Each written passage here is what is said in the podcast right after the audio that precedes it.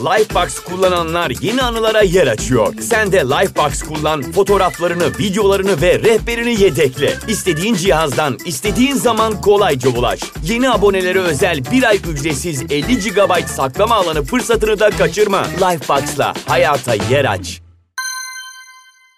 Herkese merhaba, Belleğin Lambası'na hoş geldiniz. Ben Eda. Bir hafta kadar bir ara vermiştik. Şimdi bütün enerjimizle kaldığımız yerden devam ediyoruz. Hepimiz bu kıvırcık saçlı adamı TRT'de yayınlanan Resim Sevinci programıyla tanıyoruz zaten yarım saatte muhteşem manzara resimleri çizer. Tek bir fırça dokunuşuyla küçük mutlu ağaçlar yaratırdı ve hepimizi televizyon ekranına kilitlerdi. Bu bölümde de kendisini, sanatını ve hayatını birazcık yakından incelemek istedim. Hazırsanız hadi başlayalım.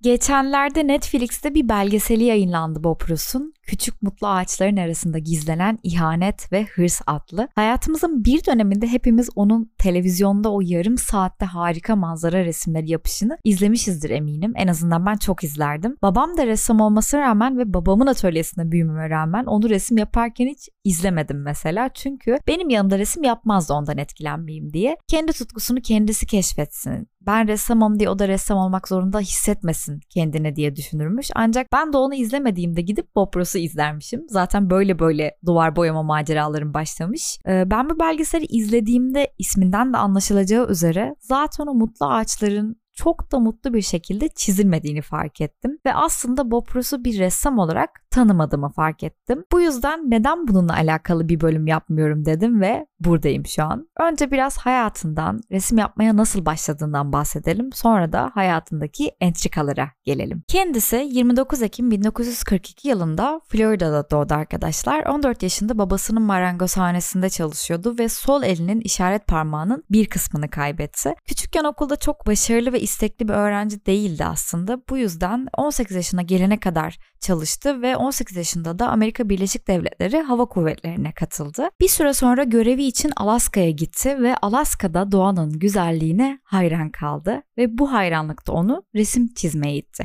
Hatta burada 12 yıl yaşıyor ve zaten çizdiği manzaraların o televizyonda gördüğümüz manzaraların çoğu da hep Alaska manzaraları. Resme ilk olarak eşiyle birlikte metal madenci tavalarını boyayarak başlamış. Evde kaldığı bütün vaktini resim yapmaya harcarmış zaten. Sabah erkenden işe gidecek olmasına rağmen çok geç saatlere kadar tuvalin başından hiç ayrılmazmış. Ormana, ağaçlara, hayvanlara hayran bir adammış zaten. Resimleri de hep bunun üzerine biliyorsunuz ki. Doğaya çok bakıyorum. Resimden hiçbir şey öğrenmeseniz bile en azından doğaya farklı bakmayı öğrenirsiniz diyor. Yani resim yaparkenki hallerini bir gözünüzün önüne getirin. O kadar tutkulu bir şekilde doğayı resmeder ki izlerken direkt büyülüyor zaten sizi. Birazcık teknik öğrenmek için arkadaşı John'dan yardım alıyor Bob ilk başlarda. John ödev olarak en sevdikleri şeyin resmini çizmesini istemiş hatta. Bob tabii ki doğa resimlerini çizmiş. Resim yaparken çevresindeki insanların onu izlemesini çok severmiş bu arada. Burayı unutmayın. Bir süre sonra eşinden boşanıyor ve oğlu Steve ile birlikte Washington'a taşınıyorlar. Orada da Jane adlı bir kadınla tanışıyor ve evleniyor hatta. Yağlı Boya Resmin Büyüsü adlı bir televizyon programı çok popülermiş o zamanlar. Burada William Alexander ya da Bill Alexander diyeyim böyle biliniyormuş çünkü. Bill adındaki bu adam programda çok kısa bir sürede bir yağlı boya tablosunu bitiriyormuş. Ve yaptığı bu iş Bapras'ı çok etkilemiş. O zamanlar günler süren tabloyu Bill Alexander dakikalar içinde bitiriyormuş. Bu arada şöyle bir bilgi vereyim. Bir yağlı boya resmini yapmak günler, aylar hatta yıllar sürebiliyor. Teknik gereği tuvale sürdüğünüz ilk katman boyanız kurumadan bir üst katmana geçemiyorsun. Yağlı boya katman katman çalışılır. Önce alt katmanı yaparsınız, ondan sonra üst katmanı ve en son detayları girersiniz. Boya kurumadığı için sürdüğünüz ikinci bir boya tuvale tutunmuyor ıslak olduğu için. Özellikle birden çok katmanla çalıştığınızda en alt katmanın ya da bir alt katmanın mutlaka kuruması gerekiyor. Örneğin bir yaprak resmi resmi çizeceksiniz diyelim. Ne yaparsınız? Önce bir yeşille boyarsınız değil mi? Işık nereden vuruyorsa ışığını ve gölgesini ona göre eklersiniz. Bunları yaptıktan sonra da detaylarına girersiniz. Yaprağın örneğin damar yapılarını eklersiniz. İşte alt katman kurumadan bu yapıları ekleyemezsiniz aslında. Çünkü sürdüğünüz boya zemin ıslak olduğu için tuvale yapışmaz ve alttaki renkle de karışacağı için istediğiniz etkiyi vermez. İki renk arasındaki geçişleri yapacağınız zaman bu ıslaklık bir avantaj evet ama detaylar içinde bir dezavantaj aslında. Bu yüzden yağlı boya tabloları çok uzun sürüyor arkadaşlar. Çünkü alt katmandaki boyanın kurumasını bekliyoruz. Ancak Bill Alexander e, ıslak boya üzerine ıslak boya yani wet on wet tekniğini kullanarak bu süreci hızlandırmış oluyor. Peki nedir bu teknik? Herkes bu tekniği Ross tekniği olarak bilse de asıl adı aslında Alla Prima'dır. Klasik teknikten farklı olarak boyanın kurumasını beklemeyiz bu teknikte çünkü adı üzerinde wet on wet. Islak boya sürülerek uygulanıyor bu teknik. Yaygın olarak manzara resimlerinde kullanılan bir tekniktir aslında. Çok detay içeren büyük resimlerde uygulanması biraz zordur çünkü bu teknikte önemli olan tuvalin hep ıslak kalmasıdır ve tuval kurumadan resim bitirilmelidir. Tuvalin en üst kısmından başlanarak boyama yapılır ve en son ön kısım boyanır. Başka bir deyişle perspektifsel olarak uzaktan başlanır, katman katman boyama yapılır ve en öne doğru yani yakına doğru gelinir. Neyse konuyu fazla uzatmayayım. Ross bu teknikten çok etkileniyor ve öğrenmek için bir yıl boyunca Bill Alexander'a ulaşmaya çalışıyor. En son arkadaşı John aracılığıyla bir şekilde bir araya geliyorlar ve Bob Bill'den ders almaya başlıyor. Daha sonra askeriyeden emekliliğini istiyor ve emekli olduktan sonra Magic Art şirketinde gezici sanat hocalığı yapmaya başlıyor. Bu süreçte Doğu yakasının her yerinde resim dersleri veriyor. Kariyerinin büyümesinde ve Bob Press'ın Bob Press olmasında hepimizin onu televizyon karşısında resim yaparken izlememizde önemli iki etken insan var. Kowalski'ler, Annette Kowalski ve eşi Walt Kowalski. Annette, Bill Alexander'dan ders almak için onun atölyesine gittiği sırada Bob ile tanışıyor. Bill'in sınıfında yer olmadığı için aslında Bill onu baba yönlendiriyor ve Annette Bob'dan ve Bob'un resimlerinden çok etkileniyor.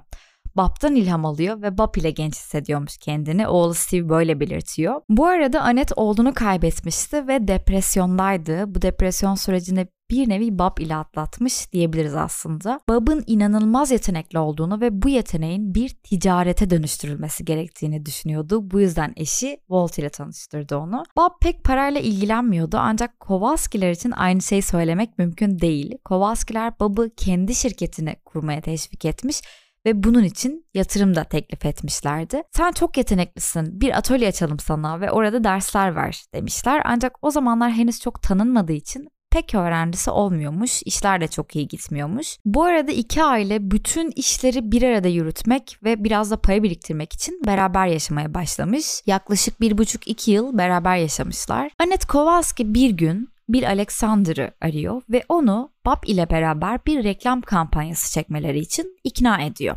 Televizyon yapımcıları çekim esnasında Bob'ı inanılmaz beğeniyorlar. Çok yetenekli buluyorlar ve bilim programının aksine Bob'ın programının daha çok izlenebileceğini düşünüyorlar. Çünkü onun resim yapışını, işte resim yaparkenki anlatımını daha etkili buluyorlar. Bill'in biraz daha öfkeli ve sert bir anlatım yaptığını, Bob'ın ise daha etkileyici, sakin ve seksi bir ses tonuyla anlatım yaptığını gözlemliyorlar. Bunun üzerine program için bir teklifte bulunuyorlar. The Joy of Painting yani resim sevinci efsanesi böylece başlamış oluyor.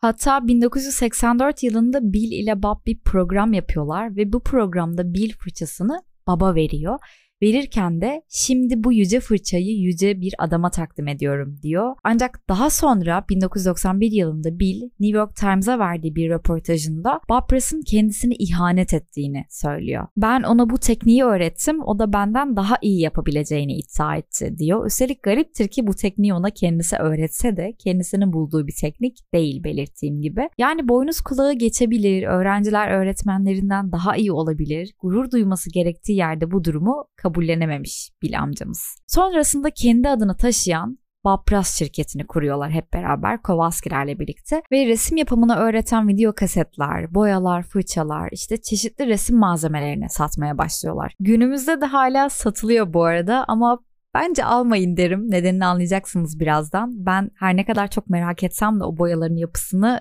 tepkili olduğum için asla almıyorum. Televizyon serilerinde toplam 403 bölüm çekiyorlar ve her sezon bitiminde de Bob bir kitap yayınlıyor. Bu kitapta yağlı boya tekniklerinden ve çeşitli eğitimlerden bahsediyor. Ancak o dönemde bir kitap çıkartmak çok da kolay değildi elbette. Maddi durumları henüz bunun için de uygun değildi. Bu yüzden de Kowalski'ler bunu karşılayabilmek için evlerini ipotek ettirmek zorunda kaldılar. İlk bölüm yayına girdiğinde çok fazla izleyici toplayamadı bu arada. Hem ses hem de görüntü kalitesi oldukça düşüktü. Kötü reyting aldı. Bu yüzden de kanalı yayın yapmaktan vazgeçti. Bunun üzerine Bob başka bir kanal ile bir reklam anlaşması yaptı. Üstelik bu reklamlar resimle ilgilenen seyirciye ulaşsın diye Bill Alexander'ın programının hemen öncesine ve sonrasına koyuldu. Ve Bob bu reklam sayesinde de yeni öğrenciler kazandı. Bunun üzerine başka bir kanalla anlaştı ve bir demo bölümü yayınladılar. Lifebox kullananlar yeni anılara yer açıyor. Sen de Lifebox kullan, fotoğraflarını, videolarını ve rehberini yedekle. İstediğin cihazdan, istediğin zaman kolayca ulaş. Yeni abonelere özel bir ay ücretsiz 50 GB saklama alanı fırsatını da kaçırma. Lifebox'la hayata yer aç. Kayıtta 26 dakikada bir manzarayı çizip bitirmesi yapımcıları çok ciddi anlamda etkiledi ve tabii ki ona bir seri için 13 videoya ihtiyacımız var ancak vaktimiz yok dediler. Bob ise 13 adet çizimi 3 gün içerisinde bitirdi ve yapımcılar Bob'ın bu üretkenliğine hayran kaldı. Bob ün kazanmaya başladıkça Kowalskiler onu ticari bir meta haline getirmeye başladı ve onun için onun adına projeler üretmeye başladılar. Bu arada çok sorulan bir soru var saçlarıyla alakalı. Saçları kendi kıvırcıklığı değil aslında arkadaşlar. Perma yaptırıyormuş. Yani saçlarına çok düşkünmüş ve farklı modeller denemeyi çok seviyormuş. Ee, ancak çok sıkıldığı ve nefret ettiği halde o perma modelini hiç değiştirmemiş. Çünkü bu saç stili onun bir imzası ve aynı zamanda markasının bir parçası. Ee, pek şansı yoktu çünkü logolarında bile saçları yer alıyordu. Bu belgesel için Bob'ı tanıyan birçok insan röportaj yapmayı reddetti etmiş bu arada ya da kabul edip sonra geri çekilmişler. Kowalskiler de aynı şekilde röportaj yapmayı reddetmiş. Bunun nedeni insanların Kowalskilerin bu tarz olaylar karşısındaki tutumu biraz korkuyorlarmış aslında. Çünkü Kowalskiler dava açmalarıyla ünlü bir aileymiş. Hatta Ross ailesi ve Kowalskiler arasında süren bir dava durumu da var bildiğim kadarıyla hala. Çoğu insan bu belgeseli aralarındaki bir hak mücadelesinin bir parçası olarak görüyorlarmış. İnsanlar bu belgesel aracılığıyla Bob'u ve hayatını tanımış oluyorlar ve Kowalski'lerine para peşinde koşan ve para uğruna bir adamı, bir sanatçıyı daha doğrusu tüccar haline getirdiğini düşünüyorlar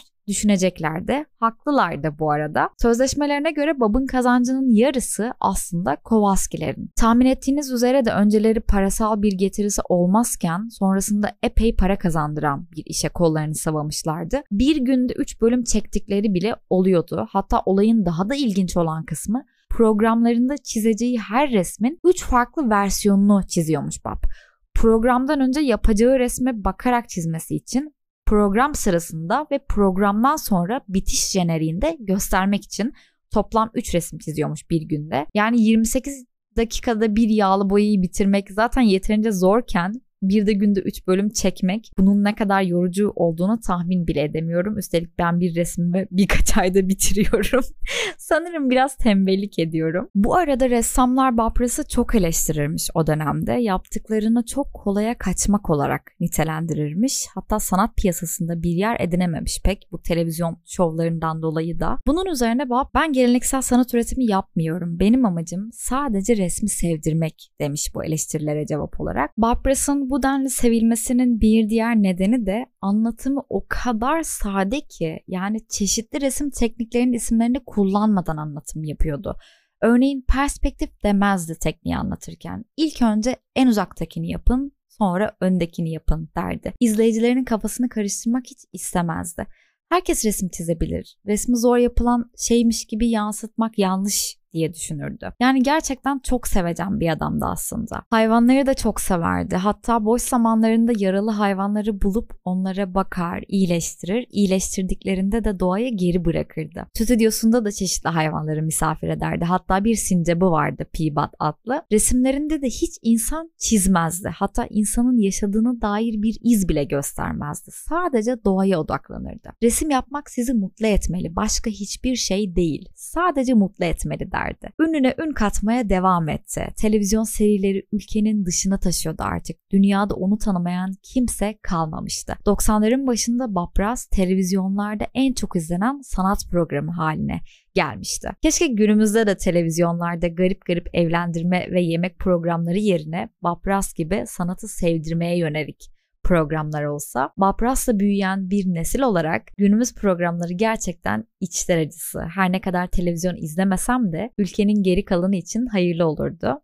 Belki o zaman sanatı günah gibi görüp tepki gösteren takkeli kesime güzel bir kapak olurdu. Neyse Silivri yolları görünmeden konumuza geri dönelim. Vapras artık ünlü biriydi ve şirketi de 15 milyon dolarlık bir şirket haline gelmişti çok fazla hayranı vardı. Ülkenin dört bir yanından insanlar yaşadığı yerin manzaralarının fotoğraflarını yolluyordu ve onun çizmesini istiyordu. Çok fazla mektup alıyordu özellikle de kadınlardan. Anet Kowalski garip bir şekilde başkalarıyla olan ilişkilerini kıskanmaya başlamıştı. Bob başkalarına ilgi gösterdiğinde bu durumdan hiç hoşlanmazdı. Bunun sebebi de aslında galiba sevgili olmaları. Çünkü aralarında bir şeyler olduğu söyleniyor. Hatta oğlu Steve de çok net şekilde sevgililer demese de sevgili olmadıklarını da inkar etmiyor. Hatta Jane ile yani eşi Jane ile olan bir kavgalarında Jane Bob'a sevgili olup olmadıklarını soruyormuş ortaya çıkmış aslında. Sonra aralarında halletmişler tabii. Nasıl hallettiler bilemiyoruz. Ross daha da büyümek, olabildiğince çok insanı resmi sevdirmek istiyordu. Ancak Kowalski'ler işin daha ticari boyutundaydı. Daha çok malzeme satılsın, daha çok dersler verilsin istiyordu. Mesela bu malzemelerden kaç tane satılmış Bob hiçbirini bilmezdi. Tek önemsediği şey kaliteli ürünler olmasıydı. Kariyerinin zirvesindeyken karısı Jane kanserden hayatını kaybetti ve onun ölümü Bob'ı derinden sarsmıştı. Bu süreçte daha önce yakalanıp kurtulduğu lenfoma kanserine yeniden yakalanmıştı ve doktorlar ona yıl yaşayabileceğini söylemişti. Beton ve tekniği gereği çok yoğun bir şekilde tiner kullanıyordu ve bu yüzden lenfomaya yakalandığı düşünülüyor. Ben sırf bu yüzden yağlı boyalarda tiner kullanmıyorum, kullandırtmıyorum da terebentinle, çeşitli keten yağlarıyla yola devam. Öncesinde kullanıyordum aslında ama uzun süre çalıştığımda gerçekten bulunduğum odadan baş ağrısı ve kafa güzelliğiyle çıkıyordum. Çok fazla ömrüm kalmadıysa elimden geldiğince resim yapacağım diyordu Bapras. Bu arada öleceğini bile bile 31. sezonu çekmeye başladı. Çekimlerde artık gittikçe kendini zayıf hissetmeye başlamıştı. Saçları da dökülüyordu kemoterapi yüzünden. Hatta bu yüzden peruk takmaya başlamıştı. O sırada Kowalski'ler endişelenmeye başlamıştı ama Bob için değil. Çünkü Bob ölürse işleri de ölürdü. Bob isteklerini yapma konusunda kısıtlanmaya başlamıştı Jane'in ölümüyle çünkü bir oy birliği sistemiyle kararlar alıyorlardı. Kowalskiler ne derse o olur gibisinden bir tavır vardı artık ortada. Bu yüzden Joy of Painting yani resim sevinci programı çekimlerini bıraktılar. Hep çocuklar için bir program yapmak istiyordu ve sonunda Elmer ve arkadaşları adında bir program çekmeye başladı Bob. Sanat dünyasını gençlere sunmak istiyordu ancak sağlığı artık çok iyi değildi ve Kowalskiler çok sağlıklı görünmediği için ona çok kızıyorlardı. Yani saçmalığa bakar mısınız? Adam kanser ne yapsın? Gerçekten tam dayaklık bir çift bunlar. İkisi de Bob'u kendilerinin yarattığı bir proje olarak görüyordu ve o proje ölürse biz bunun ekmeğini nasıl yerizi düşünüyorlardı. Bob ölüm döşeğindeyken Annette Kowalski Steve'e bir belge veriyor ve diyor ki Bob ile inşa etmek istediğimiz anıtın bir sözleşmesi bu. Onun imzalaması gerekiyor diyor. Ama aslında bu belge isim haklarını Kowalski'lere devretmeyi belirten bir sözleşme. Steve tabii ki reddediyor ve Annette sinirden küplere biniyor. Bob isim haklarını devretmek istemese de onlar almak için her fırsatı kollamışlar anlayacağınız ölmek üzere olduğunu biliyorlardı ve bu yüzden çok büyük tartışmalar yaşıyorlardı. Sağlığı daha da kötüye gidiyordu artık ve saçlarının tamamı dökülmüş ve 40 kilo kalmıştı Bob. Zaten 4 Temmuz 1995'te de hayata gözlerini yumdu. Kowalskiler babın cenazesine bile gitmediler arkadaşlar ve gitmedikleri gibi bir cenaze olduğunu da saklamaya çalıştılar halktan. Yani tüm dünya tarafından sevilen bu adamın cenazesinde sadece 30 ya da 40 kişi anca vardı. Çoğu arkadaşının haberi bile olmamıştı. Kowalskiler Bob öldükten sonra bile şirketi katı bir şekilde yönetmeye devam ettiler. Öyle ki öğrencilerin ya da Bob'ın eğittiği eğitmenlerin yaptığı tabloların altına para kazanmak için Bapras'ın imzasını atıyorlar ve satışa çıkartıyorlar. Böylelikle her türden Bapras ürününü piyasaya çıkarttılar kahve kupaları, battaniyeler, pijamalar, aklınıza gelebilecek bütün ürünler. Tek amaçları sadece ve sadece paraydı. Onlar BAP gibi resmi insanlara sevdirmek ya da sevinç yaymak istemiyorlardı. Sadece her geçen gün çok daha fazla para kazanmak istiyorlardı. Karşılarına çıkan her insanın hayatını gerçekten mahvediyorlardı. Bir gün Steve sözleşmelerde bir açık bulmuştu. Bob öldükten sonra Steve ve amcası Jim Bob'ın isim haklarını ve diğer her şeye yasal olarak sahip olabilecekti. Ancak Jim bütün hakları Kowalski'lere devretmişti. Aralarındaki anlaşmazlıkları çözmek için Babras'ın şirketiyle uzlaşma yapmışlardı ancak Steve'in bundan haberi dahi olmamıştı. 2019 yılının Haziran ayında Steve, Babras şirketine daha doğrusu Kowalski'lere açtığı davayı da bu yüzden kaybetmişti ve böylelikle Kowalski'ler istediğini elde etmişti. Artık Babras'ın ismine tamamen sahip olmuşlardı. Bapras'ın malzemelerini şu an bile aldığınızda aslında Kowalski'lere para kazandırmış oluyorsunuz. Almayın dememin sebebi tamamen bu aslında. Bapras'a böylesine ihanet eden para düşkünü insanlara ben para kazandırmak istemezdim açıkçası. Yani 2 lira bile olsa ki boyaların Fiyatları 400 e, lira civarında fırçalar ise bayağı pahalı. Yeterince para kazanmışlar zaten boş verin. Şaka bir yana böylesine ince ruhlu ve değerli bir adamı, bir sanatçıyı nasıl ticari bir malzemeye dönüştürdüklerini böylelikle görmüş oldunuz. Umarım bu tarz insanların nesli azalarak biter diyorum. Bapras onu tanıyan herkese ilham olmuş. Çok mutlu, nazik ve sevecen bir adamdı. Sevdiği şey yapmaktan asla vazgeçmedi. Her şeyi yapabileceğine inandı ve en önemlisi resmi insanlara sevdirebileceğine inandı ve sevdirdi de. Kapanışı Bapras'ın şu sözüyle yapmak istiyorum. Herhangi bir şey yapmanın sırrı yapabileceğinize inanmaktan geçer. Kendinize güzel bakın, sanatla kalın.